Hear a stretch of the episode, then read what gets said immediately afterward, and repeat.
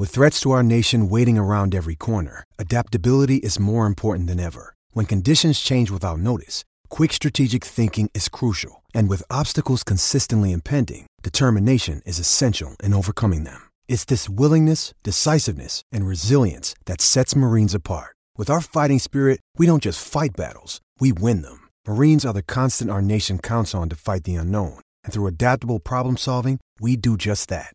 Learn more at marines.com. At Jared, we know devotion isn't a once a year occasion.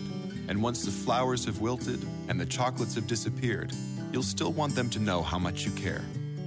Dare to give a gift that lasts this Valentine's Day with our incredible selection of jewelry. From delicate rose gold to bold black diamonds, Jared has hundreds of pieces under $299 and exclusive collections you won't find anywhere else. Shop online or find a store near you at jared.com and dare to be devoted. Blog Talk Radio.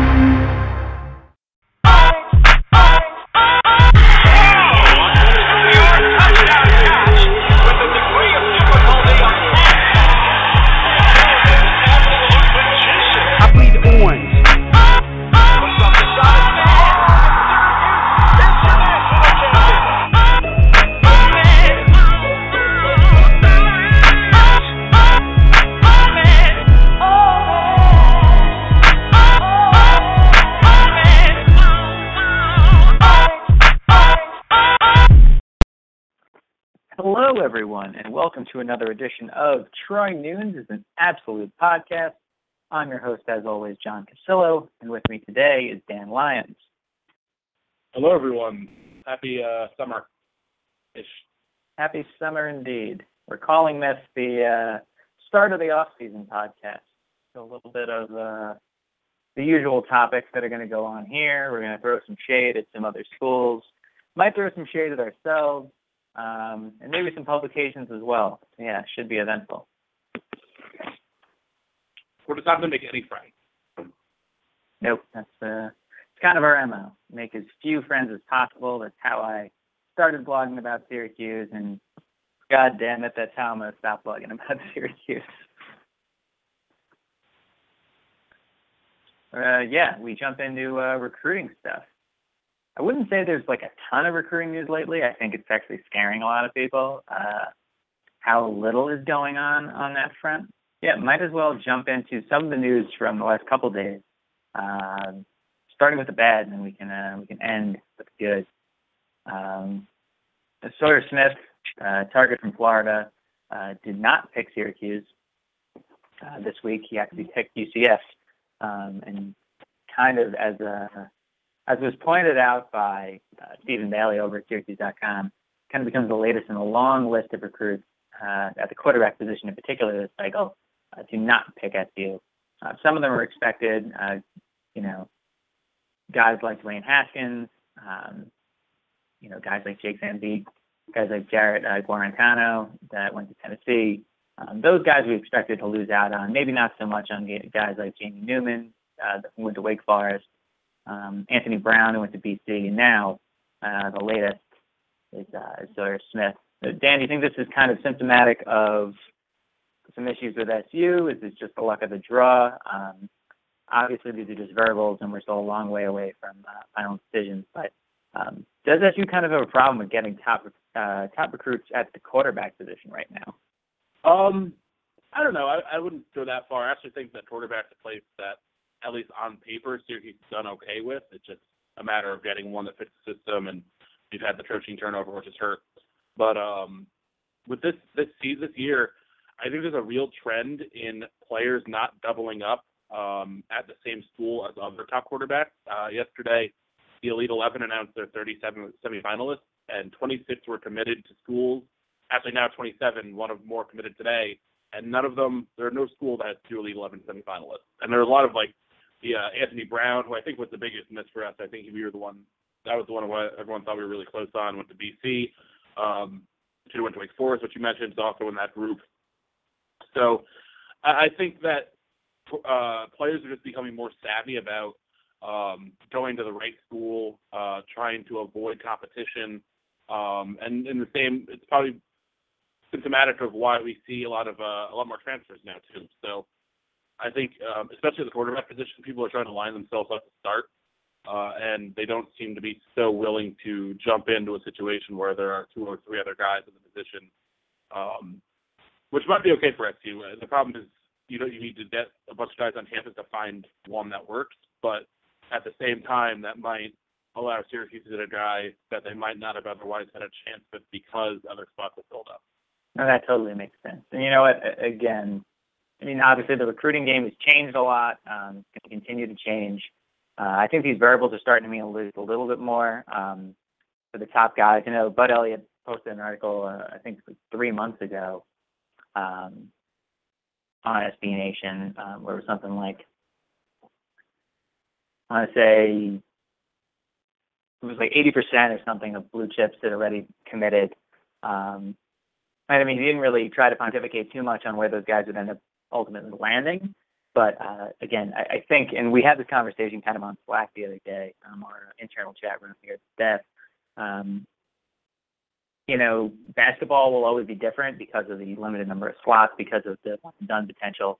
But football is, at least for the top players, starting to move slightly in that direction. I think in the last couple of years now. Yeah, I think there. I mean, there are more seven on seven camps. There are more outside people becoming part of the process, which isn't always great.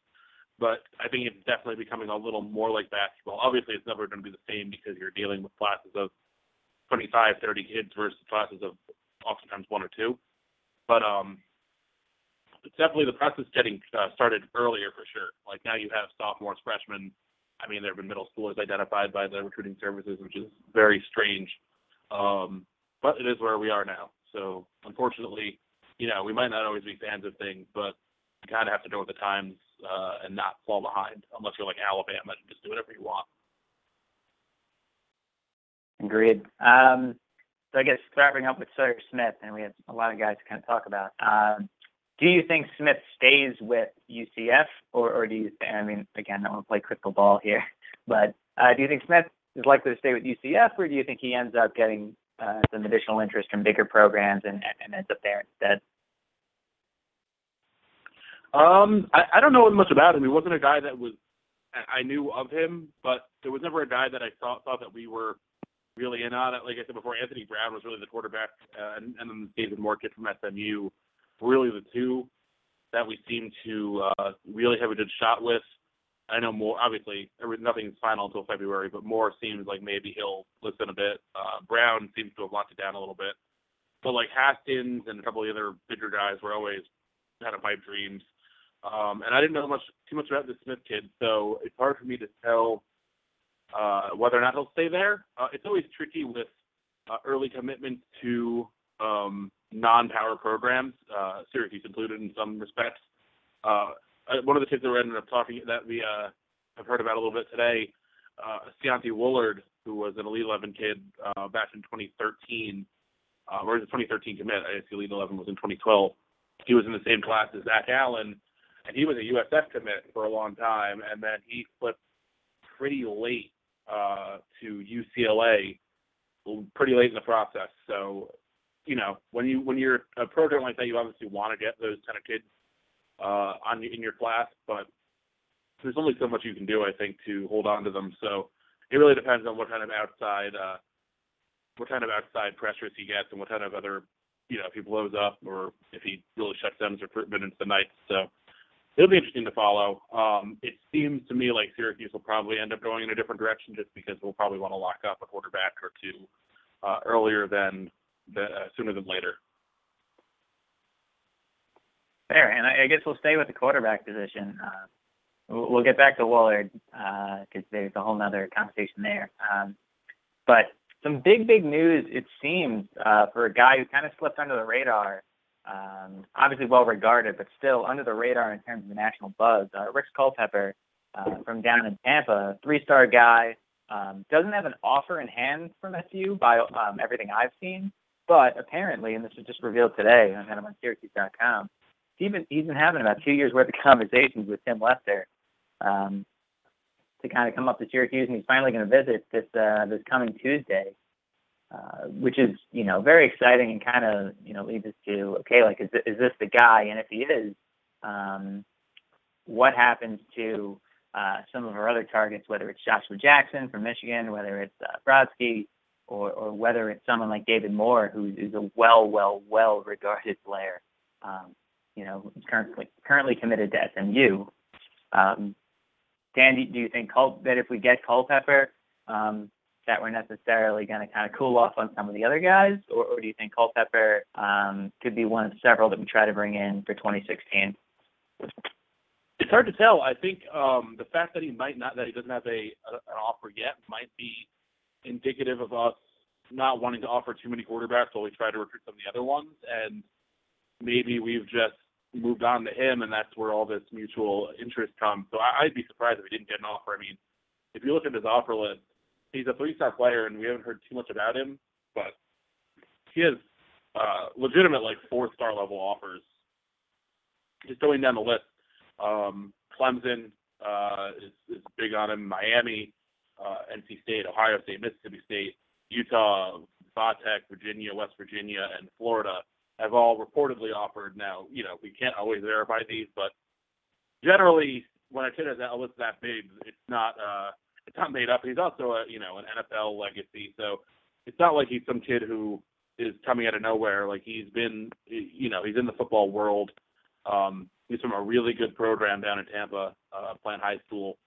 Um, so this is a kid that if you can beat out those kind of schools, or if they're if those are the kind of schools that offer him a quarterback, I mean, he's a, a really good player. So uh, it sounds like things are going really well. Hopefully the offer comes in soon. Hopefully he gets up here. I know he just set his visit date, um, and just lock him up because uh, honestly, he is better offers than pretty much everyone else we're involved with Haskins aside, which was always, you know, kind of a shot in the dark.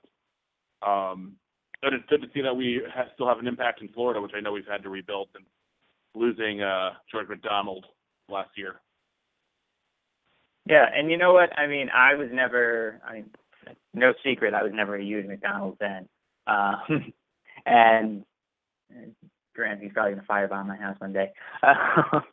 Uh, I, think that McDonald's strength down in Florida might have been a little overstated, um, and I think we're seeing a huge kind of push to get a couple of those guys now. Obviously, Culpepper could be one of them, even if it's not in South Florida.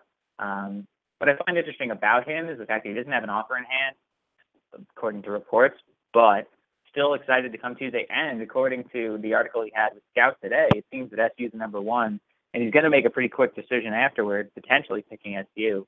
Um, so, I mean, for me, I'm not going to say that that the position is now locked up um, for 2016 with Culpepper. I think you might want to bring in a couple guys because there are no guarantees. But having someone like Culpepper, who is well regarded, um, does have some big offers, um, for him to pick Syracuse um, over some of those names, I mean, no, it's not earth shattering. We saw what happened with Robert Washington. Uh, we saw what happened with, uh, to a lesser extent, you know, Jake Picard. Uh, but I, I'm excited to to have him kind of offer and get some momentum back. Um, it's not that we've lost momentum, but um, the perception, obviously, for a little while was you know some things were rolling in. We've obviously offered higher caliber kids, uh, so I am looking forward to hearing uh, Culpepper decide sooner rather than later. As long as Tuesday goes well, I think we should hear from him um, with an orange tinted decision very soon. Yeah, I mean anything can happen, but it's certainly read like a we're coming up to visit. We just want to make sure everything is as good as it sounds. And it's, I mean, there's no reason for them to say a commitment to come soon if there if that wasn't actually a possibility. So hopefully they come and and the coaches can close the deal on campus. Um, and over the last couple seasons, in over the last two, two staffs, um, the Syracuse coaches have done a really good job of closing once guys are down campus.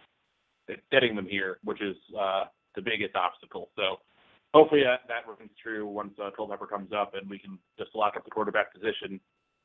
I'm always in favor of taking as many quarterbacks as you can, but that's not always possible because of what I said before, guys not wanting to go and join classes at two or three. So just get get the one that you really want, and then worry about that, and don't you know do anything to lose to sacrifice that ability. But we do. Uh, it would be nice to get someone that well regarded uh, on on campus in a couple of years.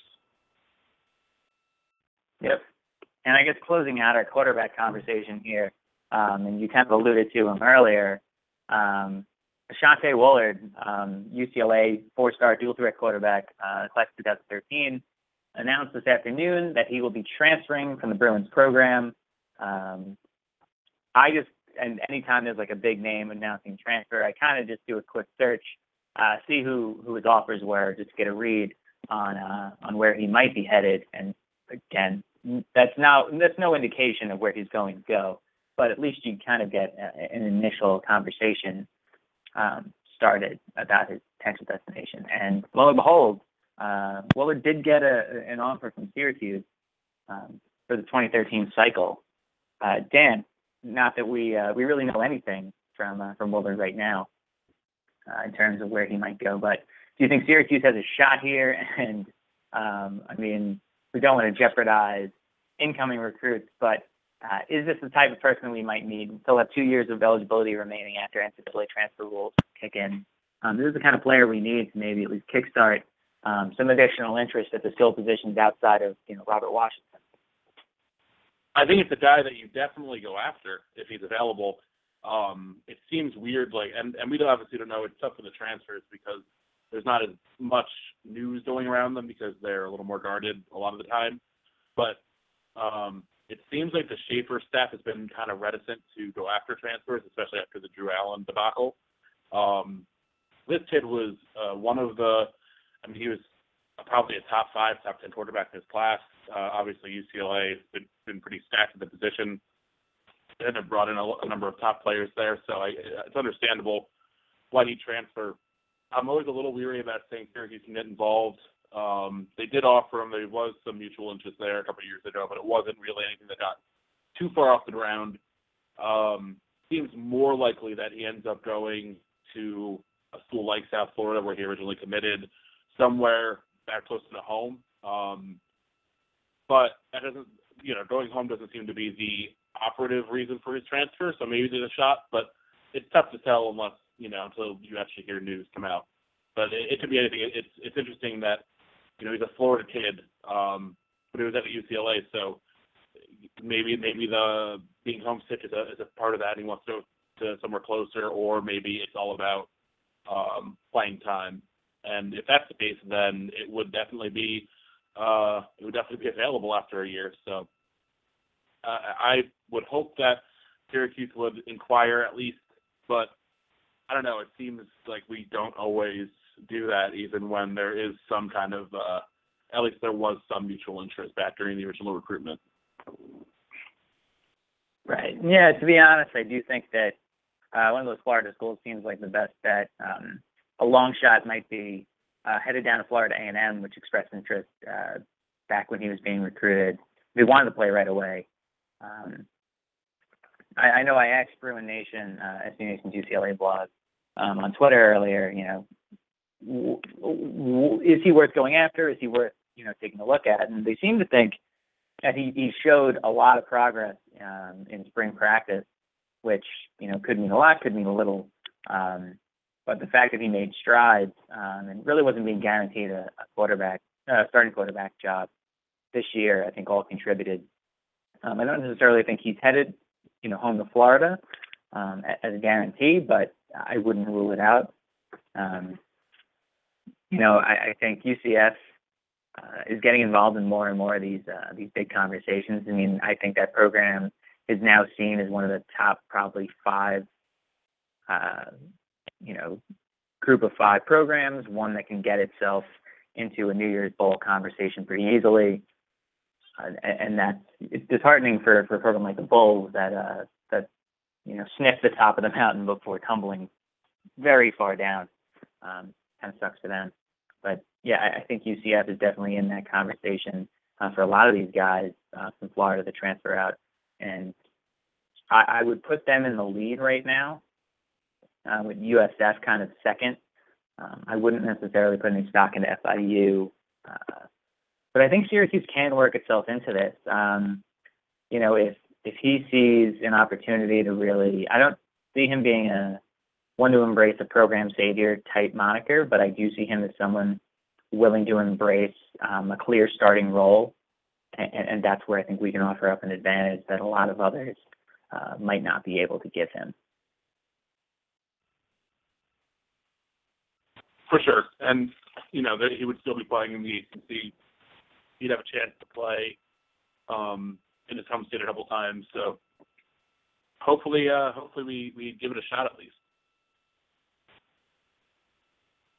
No, completely agree there. I, I think that's that's what I'm mostly concerned with is at least let's make a go of it and see if we can get a guy like that.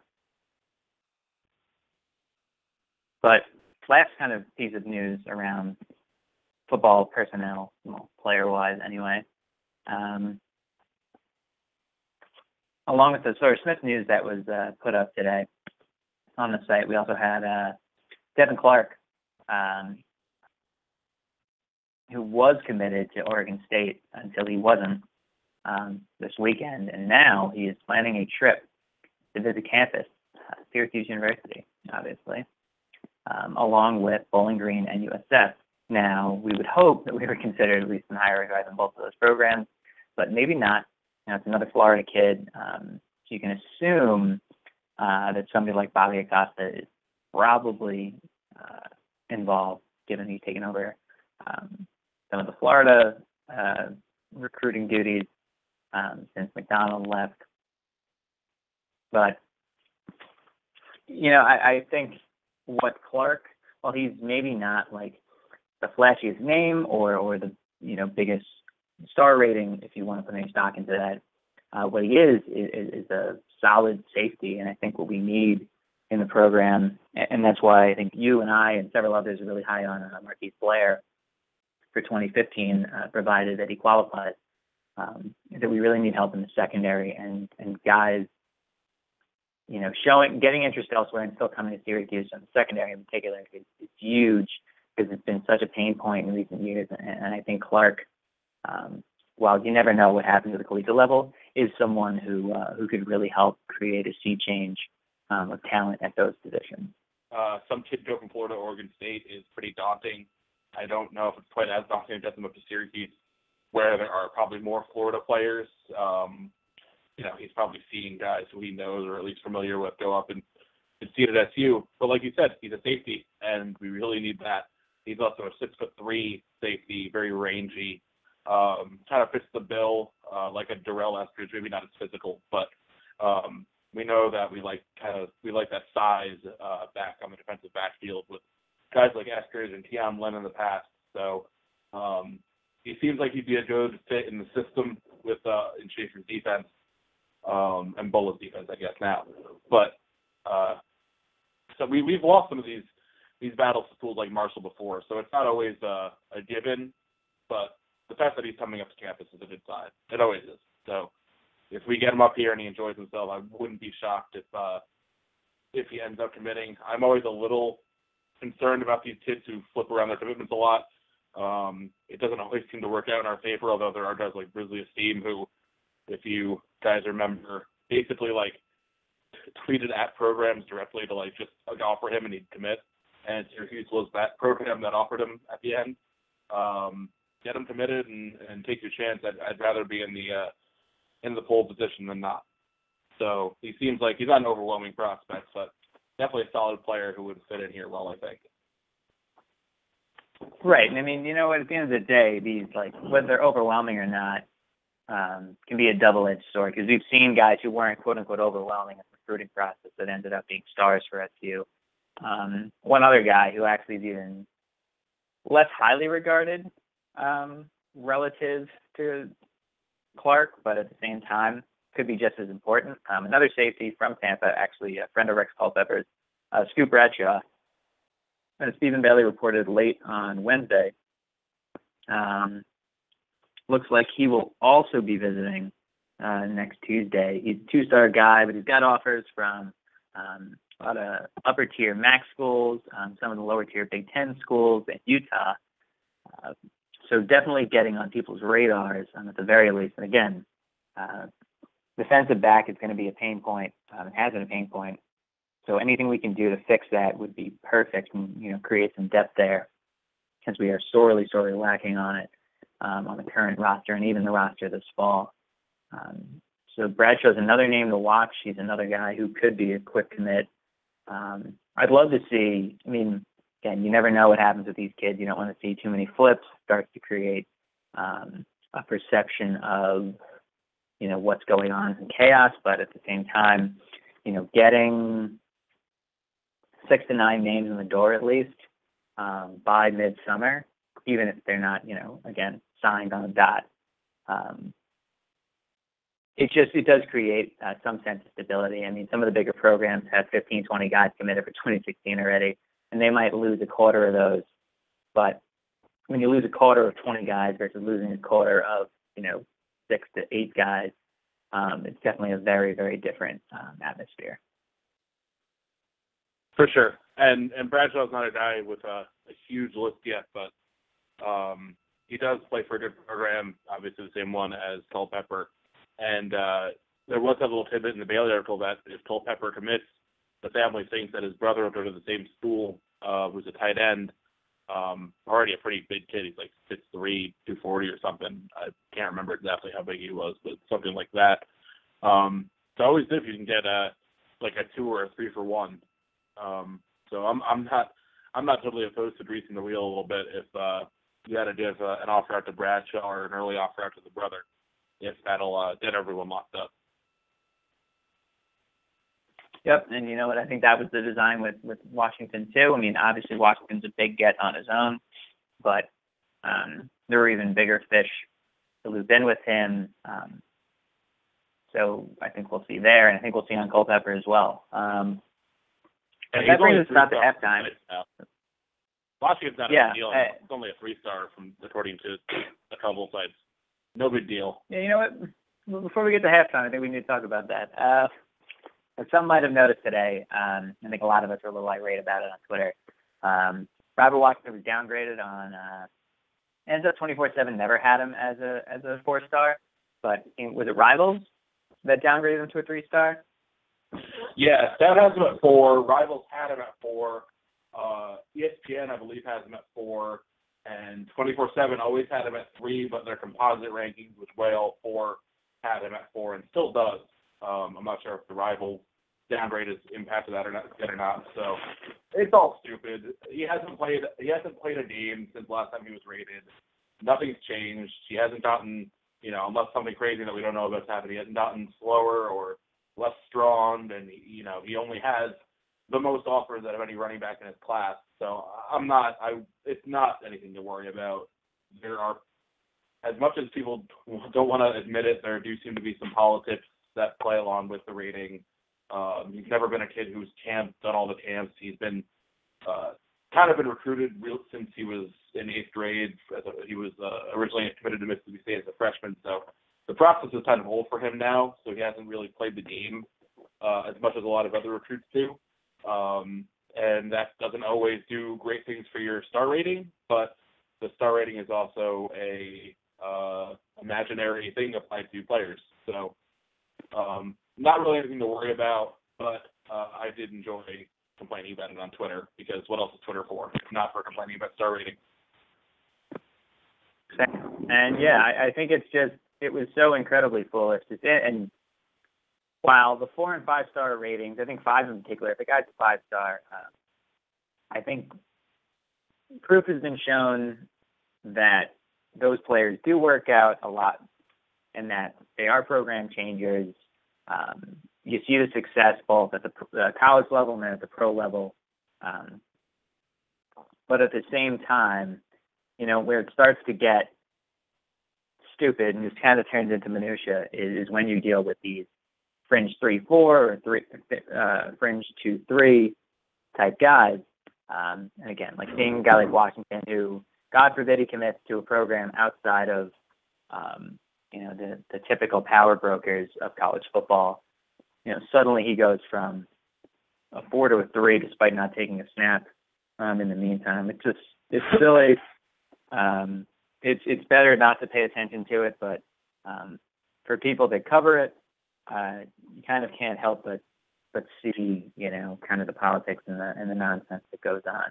So it, it's disappointing, but at the same time, if Washington shows up, um, kills it, wears 44, the whole deal. Um, I, I doubt anyone's going to mind what his star rating was.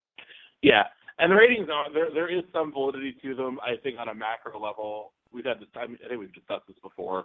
Like if you have a program and you're bringing in uh, 15 kids every year that are considered to be four-star players, I think there's a better chance of you landing a double kid to end up being whatever the proverbial four-star player is than if you're just bringing in a bunch of twos and threes. But on a single player level, I mean, it, it it's kind of uh, slicing hairs a little bit. Um, so nothing too too uh, nothing get too worked up about it. I don't think for this one guy, especially one who has gotten the attention and offers from like every uh, major program, and also Kentucky now. You got a Kentucky offer last week, so that was fun. Good for you guys, Wildcats. You're really on top of your recruiting. All right. So on that note, now that we've uh, trolled some people, um, yeah, a little halftime. So uh, Dan, what have you been drinking? Uh, just give me one second to get this open. Um, every week we play the Go game of it. having Untappd. Um, My key check mark, Dan. Dan and I will be drinking together next week, so we'll actually have some things in common, uh, beverage-wise, probably, or at least beverage location. for sure. We'll we'll get to uh, compare notes a bit. My app is being. Live. Yes. Uh, I don't know. I'm trying to, off the top of my head. I can't remember. I did have Two Road, um, their uh, Road Jam, which is a raspberry sour, uh, which is very good. Um, it's obviously, you know, it's not like a, a raspberry wheat or one of those, uh, you know, that you probably had from UFO or or even like the Blue Moon kind. It's it's um it's very much a sour with solid fruit flavor, but uh you know, really nice drinkable, but um not like overly sweet or or uh you know, it doesn't taste like a soda. So that was good. Um trying to think of a couple of the other ones I've had I had uh recently. Um so, and it's, I'm really struggling without this app. No, it's really fine. Uh, I I I pulled up your. Seems like you had some stuff from Brooklyn Brew lately. And both of them, I think you had a Shack Phoenix and a the Shackmeister. Both of them seem like. oh yeah, we were uh, hanging out in Madison Square Park where the Shake Shack is. They have their own um they have their own beers brewed by Brooklyn, which is pretty cool. Um the the regular I think the Shackmeister ale is like their general one. Uh it's you know, a solid yeah, they're both pretty solid beers. The summer I wasn't quite as high on, but um, you know, for a for a burger chain it's uh not a bad not a bad effort although it is brewed by Brooklyn, which does have some really exceptional ones. Too true. Um, before we move on to mine, I know uh, my brother doesn't live too far from uh, Two Roads now, so we will uh, we'll be checking that out while I'm in town next week. Yeah, it's it's a it's a very good one. So I'm I'm hoping to to hear hear what you have to say about those guys. Of course. All right. As is typical when we take a week off, as we did last week, uh, I have a long list of shit to discuss. Uh, so, some good ones that I've had lately. Uh, had Mount Remarkable uh, from Modern Times. So, I've discussed Modern Times numerous, numerous occasions here on the blog, on the uh, podcast. Uh, it's a really good kind of session uh, pale lager. Uh, again, Modern Times makes some great stuff. Highly recommend that. Um, had a uh, Malefactor, kind of a Flanders Red from Upland. Um, got to grab that on the way out of Indiana when I was at the Final Four. I was really, really glad. Sat on that one for a little bit. Um, made a, uh, a Rangers win that night. And this was over a week ago now. Um, more enjoyable though, as uh, I won't talk about. The Rangers did not do too well when it comes to the entire series. Uh, no comment again. Uh, some other things that I got to enjoy. Uh, stopped down at the Bruery, uh, one of my favorites, as most will attest to. Uh, got to enjoy. Uh, so happens it's Tuesday. Uh, it's a really nice uh, bourbon barrel aged uh, beer from them. I've had some different variations. Never got to try the original for some reason, as was the uh, Cuvée, the bourbon barrel aged anniversary beer that that they put out. Um, so while I didn't want to spend 25 ish on a bottle, I was willing to spend the like three dollars or so for a taster, and was well well worth it. Um, got to check out the uh, Points Unknown IPA from Stone. Uh, it's a collaboration beer that they put out recently. Uh, it was kind of intended to be a Belgian at first. Ended up kind of turning into a really nice Belgian IPA. Uh, that was a really, really enjoyable one um, in my book. And beyond that, also got to stop at uh, Smog City.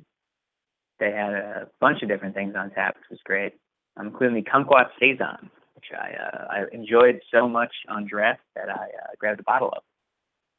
So I'm looking forward to to that bottle, but the right, just right amount of kumquat in there, uh, but still kind of keeps all the characteristics of a typical saison. Uh, definitely recommended for those out here in LA, along with Cuttlebug. They're uh, they're very mild sour, uh, kind of peaches and apricots, I believe.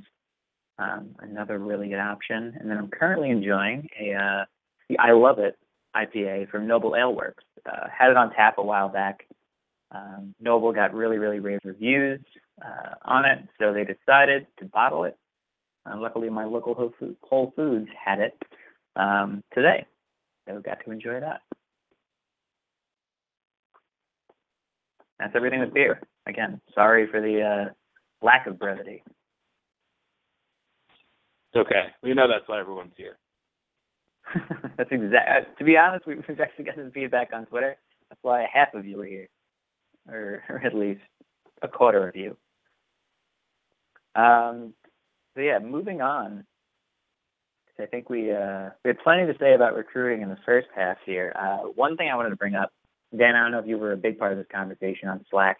Uh, Athlon kind of talked about their uh, strength of schedule uh, rankings for the ACC, and one of the the main points that I took away from it was that it's impossible to beat NC State in Raleigh uh, based on based on what they had to say, and and I was confused by that a little bit, especially because we beat them in in Raleigh a couple years ago, and and I went back and looked at the last three seasons, and the Wolfpack are 12 and nine um, at home since since 2012, and I was just kind of confused as to how how how that trip is impossible for Syracuse or anyone else. Um, when a team is barely over 500 on their home field. I was kind of curious what you felt there. Um, I'm going to I'm going to boil this down to um, when discussing the ACC when you don't actually follow the ACC, everything boils down to just talking about the Noles. And um, the Noles famously lost in Raleigh at a night game uh, a couple of years ago, and there was that dude that was swinging his shirt and sending it to the pole, and it was real funny and then Tom O'Brien. Greatest celebration ever. It was fantastic. Um, and then the Noles went to Raleigh last year and almost lost, um, but didn't because they were the 2014 Florida State Seminoles and they didn't lose until they did. Um, so yeah, basically, I feel like people probably thought of those two games. They're like, wow, this team can upset you, or they'll at least come pretty close. It's really hard to win there when really they're pretty mediocre. Yeah, I, again, and I know I understand that, and I like some of the guys over at Athlon. I understand that there, there's a tough, there's a tough job to evaluate all 128 teams and really get to know them, um, you know, kind of deep down. But at the same time, sweeping generalizations like NC State is, is tough at home. At one point, maybe that was true. In the last three years, it has not been true. Um, last June in particular, uh, the team had a losing record at home. Um, but they also said that Syracuse had a, had a middle of the road kind of tough schedule in general, um, and kind of regarded trips to to Charlottesville and Tampa as, as difficult for us. I, I know not a lot of people are buying into Syracuse this year, and I'm not really willing to buy in myself um, past six wins as an absolute max. But Dan, if you if you had to isolate the tough games, uh, where would that list kind of start and end? Because I don't think uh, it's really as lengthy of a list as a lot of people are uh, are suggesting right now. For Syracuse, are we talking yep, about the Syracuse schedule? Yep, just for Um, the Syracuse schedule. obviously uh, Florida State. Um, they're oh, they'll be a different look team, but we're going to assume Everett Golson wins that job. And while Everett Golson isn't always great, he wasn't in Syracuse, so I don't expect uh, SU to win that one down in Tallahassee. Um, obviously LSU uh, at the Dome. LSU not a great offense last year, but they bring back Leonard Fournette. They bring back Travin Dural. Um, I assume a little bit more uh, or more effective quarterback play because they bring back both the guys who played there last year who have gotten a year older, and and Brandon Harris' family's making a lot of noise about you know thinking he should have played more last year, and I'm sure Anthony Jennings uh, doesn't want to give up his position. So I assume LSU is going to be a tough one. They're LSU. Um, and then Clemson, who I don't think it's crazy to think they might win the ACC next year. Uh, they probably don't have a top to bottom roster quite as good as Florida State, but if Deshaun Watson stays healthy, um, I think there's a very good chance he is in the Heisman conversation. Um, so yeah, those are all three, I think, bona fide, really hard games. Uh, I can't imagine situations where they're not. Um, and then you have the normal group of Louisville, who will probably who might be a little bit down next year, but um, should still be pretty tough. And Pitt, who we can't seem to get you know an edge on, uh, and BC, who you know plays up to their potential most of the time, um, and, and obviously ran us last year. And NC State, who's you know decent, if not unbeatable at home, um, where we play them next year. So it's not a. I think it's a pretty when you have three games like LSU, Clemson, and Florida State, I think that outside of the SEC, um, that's pretty much as much as you can ask for from a from a program. Right, and honestly, like that's what I didn't understand in, in their evaluations. It seemed that every game was tough for us. It seemed like we were the bottom of the barrel. It seemed like we we'd already dropped down to the Greg Robinson level depths. And I just couldn't understand it, especially when you look at the schedule. I think a lot of us were sitting here thinking, this is one of the easiest schedules we've had in a while. Um, I mean, yes, some of the, the lesser teams are are on the road. I think a USF and Virginia, I think those two games in a row. Something could trip us up, admittedly, but I wouldn't call those games tough by any means. Uh, if we learned anything about either of those programs lately, it's that uh, they don't know what the hell's going on even more than we don't. um, we've been to bowls more recently than both of them. Uh, and I mean, Pitt's at home, and you, you know you never know what to expect with Pitt. BC's at home under Addazio. BC's not exactly like a predictable entity. Uh, CMU is probably going to take a step back, and we beat them pretty handily last year. I mean, this. I'm not again. I'm not saying Syracuse is, is winning the ACC by any means, but to consider this a tough schedule, I think this is kind of a gift in many ways. We weren't beating Florida State no matter where we face them, so so the fact that we're in Tallahassee doesn't really bother me much. Um, LSU, same deal. Uh, sucks to lose a home game, but what are you going to do? We aren't going to beat them on the road either. Um, Louisville, I don't think it's the drop in the bucket that everybody else does, but I do think we lose that game. And then Clemson, same deal. Like whether it was the Carrier Dome or Death Valley, I don't think we're winning that game this year. And the fact that we played as close to the best as we did last year, I think was was impressive enough. Um, and we'll have plenty of time to, to really thoroughly preview Syracuse and go down the full schedule later in the summer. But um, I don't know. To me, I, I I keep seeing a lot of articles just writing us off, and I guess I'm almost getting excited about that fact that there were zero expectations this year, and, that could provide us with with a, a hell of a lot of opportunity. Yeah, it is interesting because, um, like two years ago, when it came to like the coin flip games between with like NC State and Maryland and Pitt and uh, those type of teams, uh, I guess Virginia would probably be sitting there this year. Um, Syracuse did pretty well to win a bunch of them, um, and it wasn't always pretty, but they they seemed to know how to get the most out of them. And then against the the really hard teams, they just got walloped.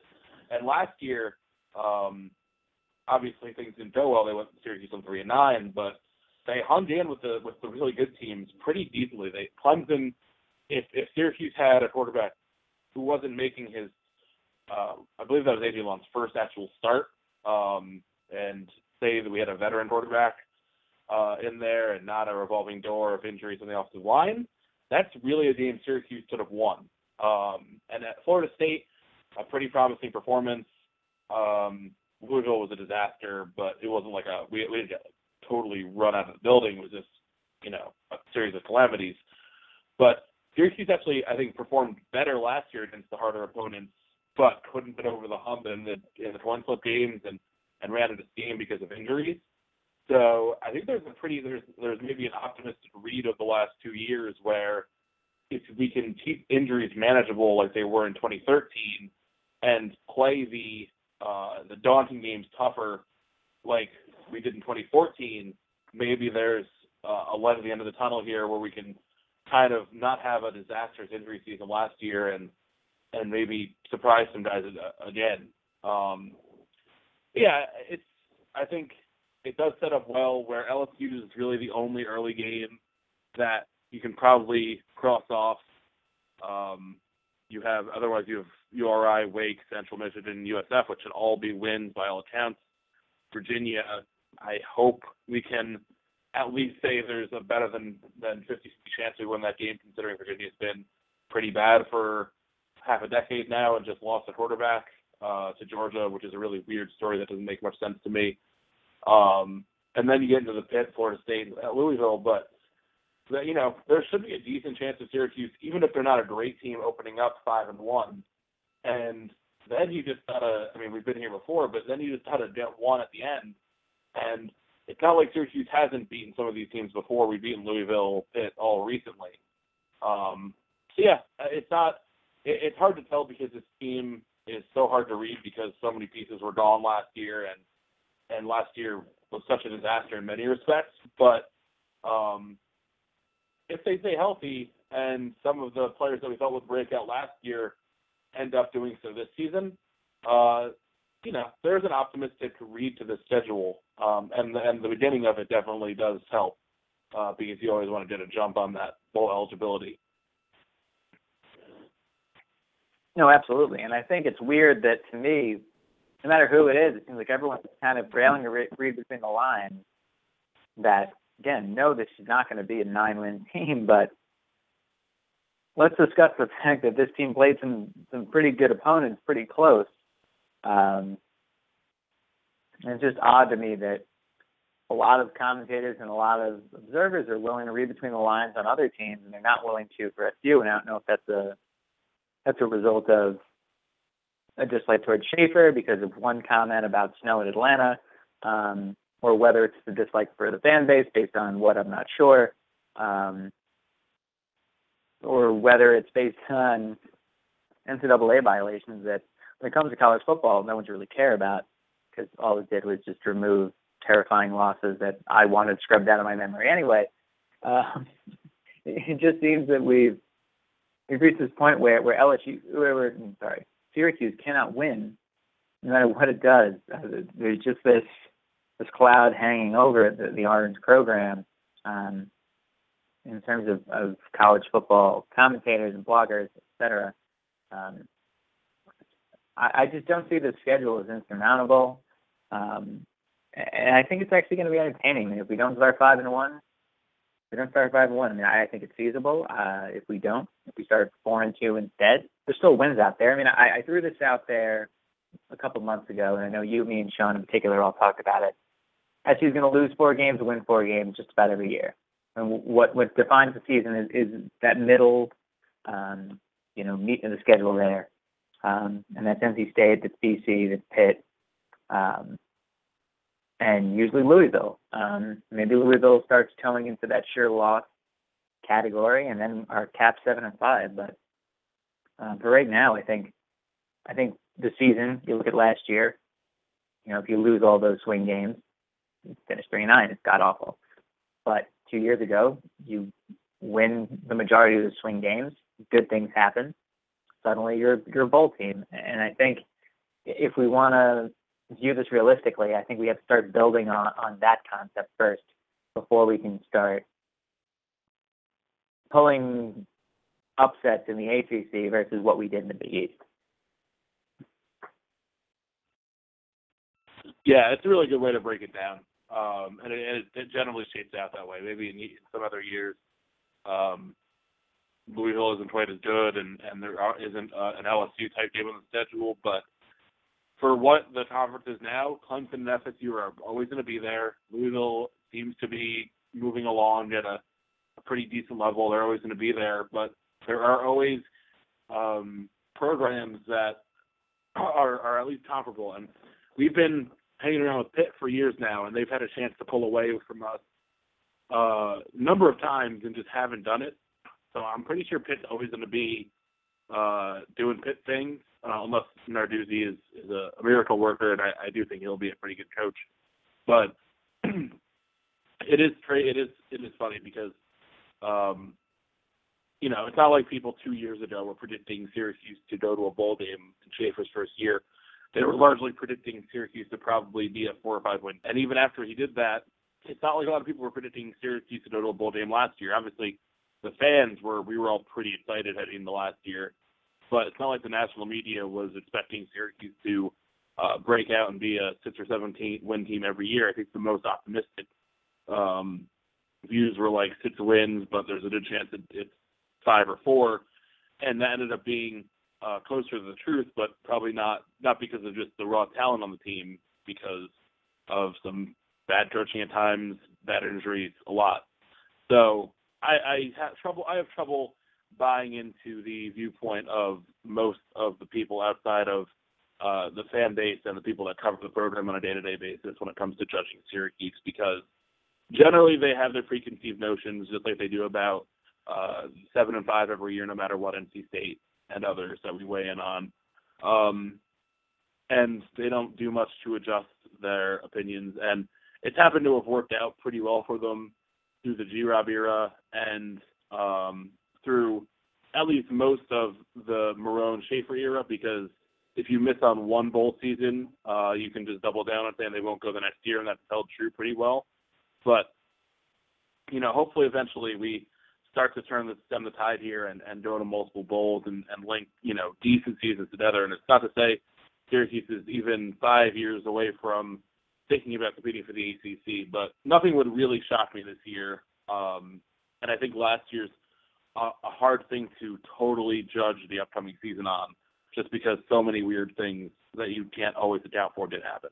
Like teams don't like no one no one said Maryland, and I know we we there was that article that was on the site this week. No one said Maryland was like a dead program when they had to play their fourth string quarterback.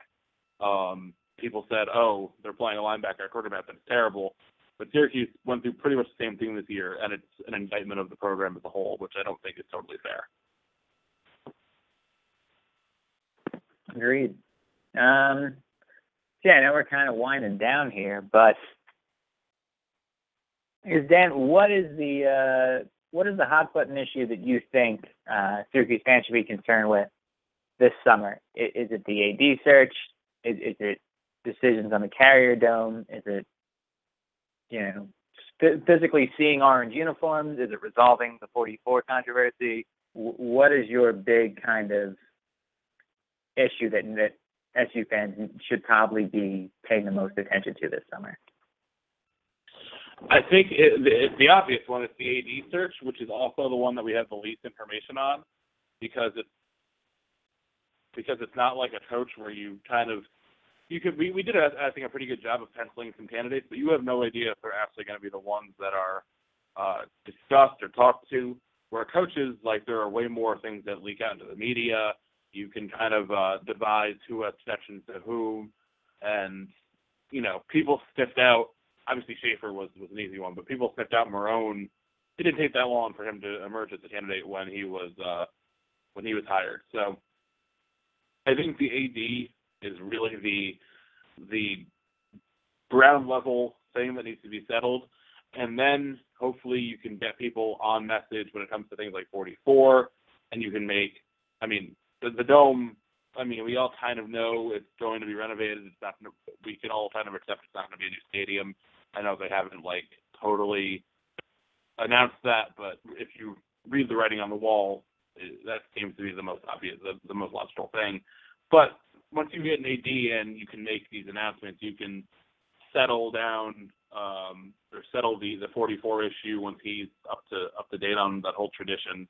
Um, you get the people in, place.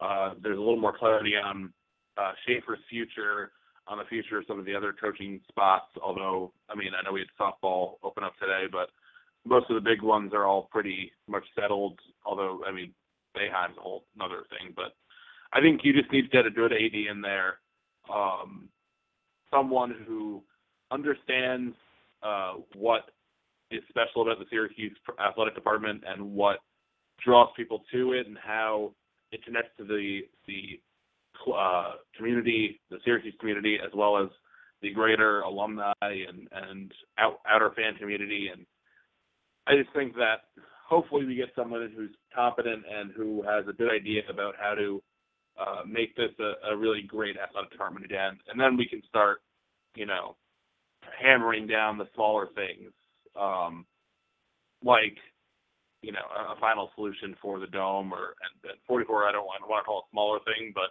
I think you need leadership to really nail down exactly how you want to utilize that.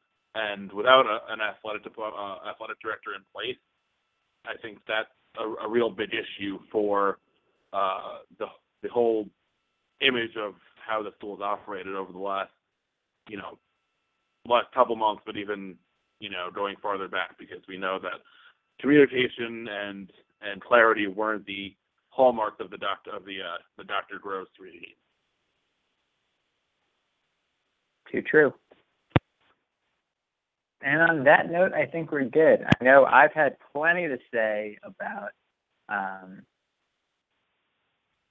the AD search and everything else. I've thrown myself out of the joke candidate several times not exactly sure of the joke anymore, based on based on kind of the things we need and the things that we've seen numerous times over. But you know, these, these are these are weird times for Syracuse fans. These are scary for some Syracuse fans. But you know, I, I'm willing to embrace kind of some of the madness here. I think that that it presents a huge opportunity for us to really remake what we are as fans, as alums, as uh, as just a university uh, community overall. Um, and I'm really looking forward to uh, kind of what's next. Obviously, if things don't go well, um, since the AD search and everything else, then then that looking forward to it uh, vibe turns into something much uh, much less positive. But until then, um, I, I think I'm going to choose to be an optimist, uh, contrary to what probably most people who read me would uh, would think. Yeah, and there's a real reason not to, because even as uh, with an AD, we're not going to see the immediate results on the field. Um, and it took us a while to really shake out the positives and negatives, and there were both. Um, as much as you know, we've been pretty harsh on Dr. Gross. It, it's pretty natural to be harsh when someone's being fired or what have you. But you know, he did do some good things.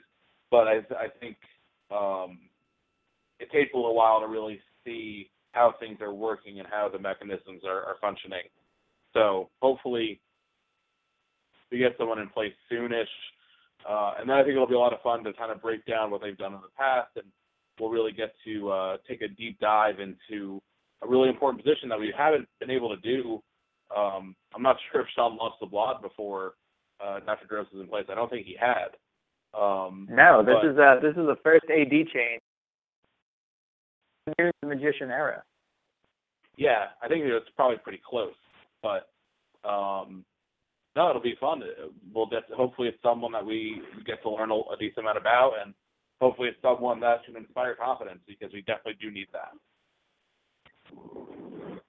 Could not agree more. Um, and on that note, I think we're good. Um, Dan, as always, thanks for joining us here. Uh, obviously, looking forward to grabbing a couple of drinks. Yeah, that's uh, it's gonna be fun. We'll we'll be able to report back uh, next time we do this, and hopefully uh, we won't have uh, decided to drive up to Syracuse and burn down Manley. Uh,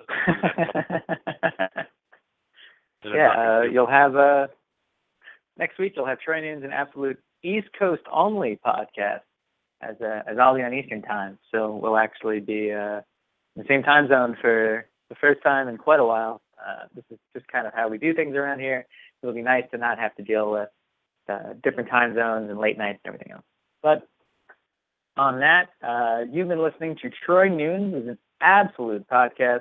Uh, I'm John. That was Dan. Please be sure to rate, review, uh, star, what there is in place for uh, iTunes, for Blog Talk. Uh, I greatly appreciate it. And uh, talk to you next week.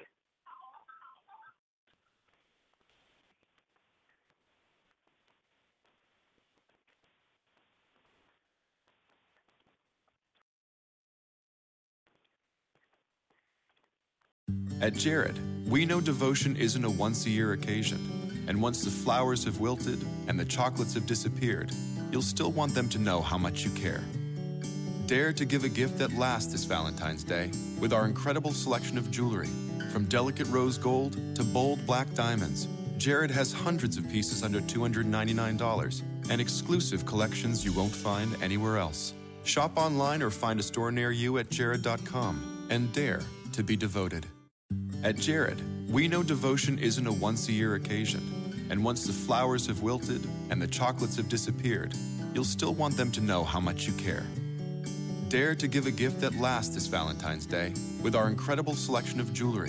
From delicate rose gold to bold black diamonds, Jared has hundreds of pieces under $299 and exclusive collections you won't find anywhere else. Shop online or find a store near you at jared.com and dare to be devoted.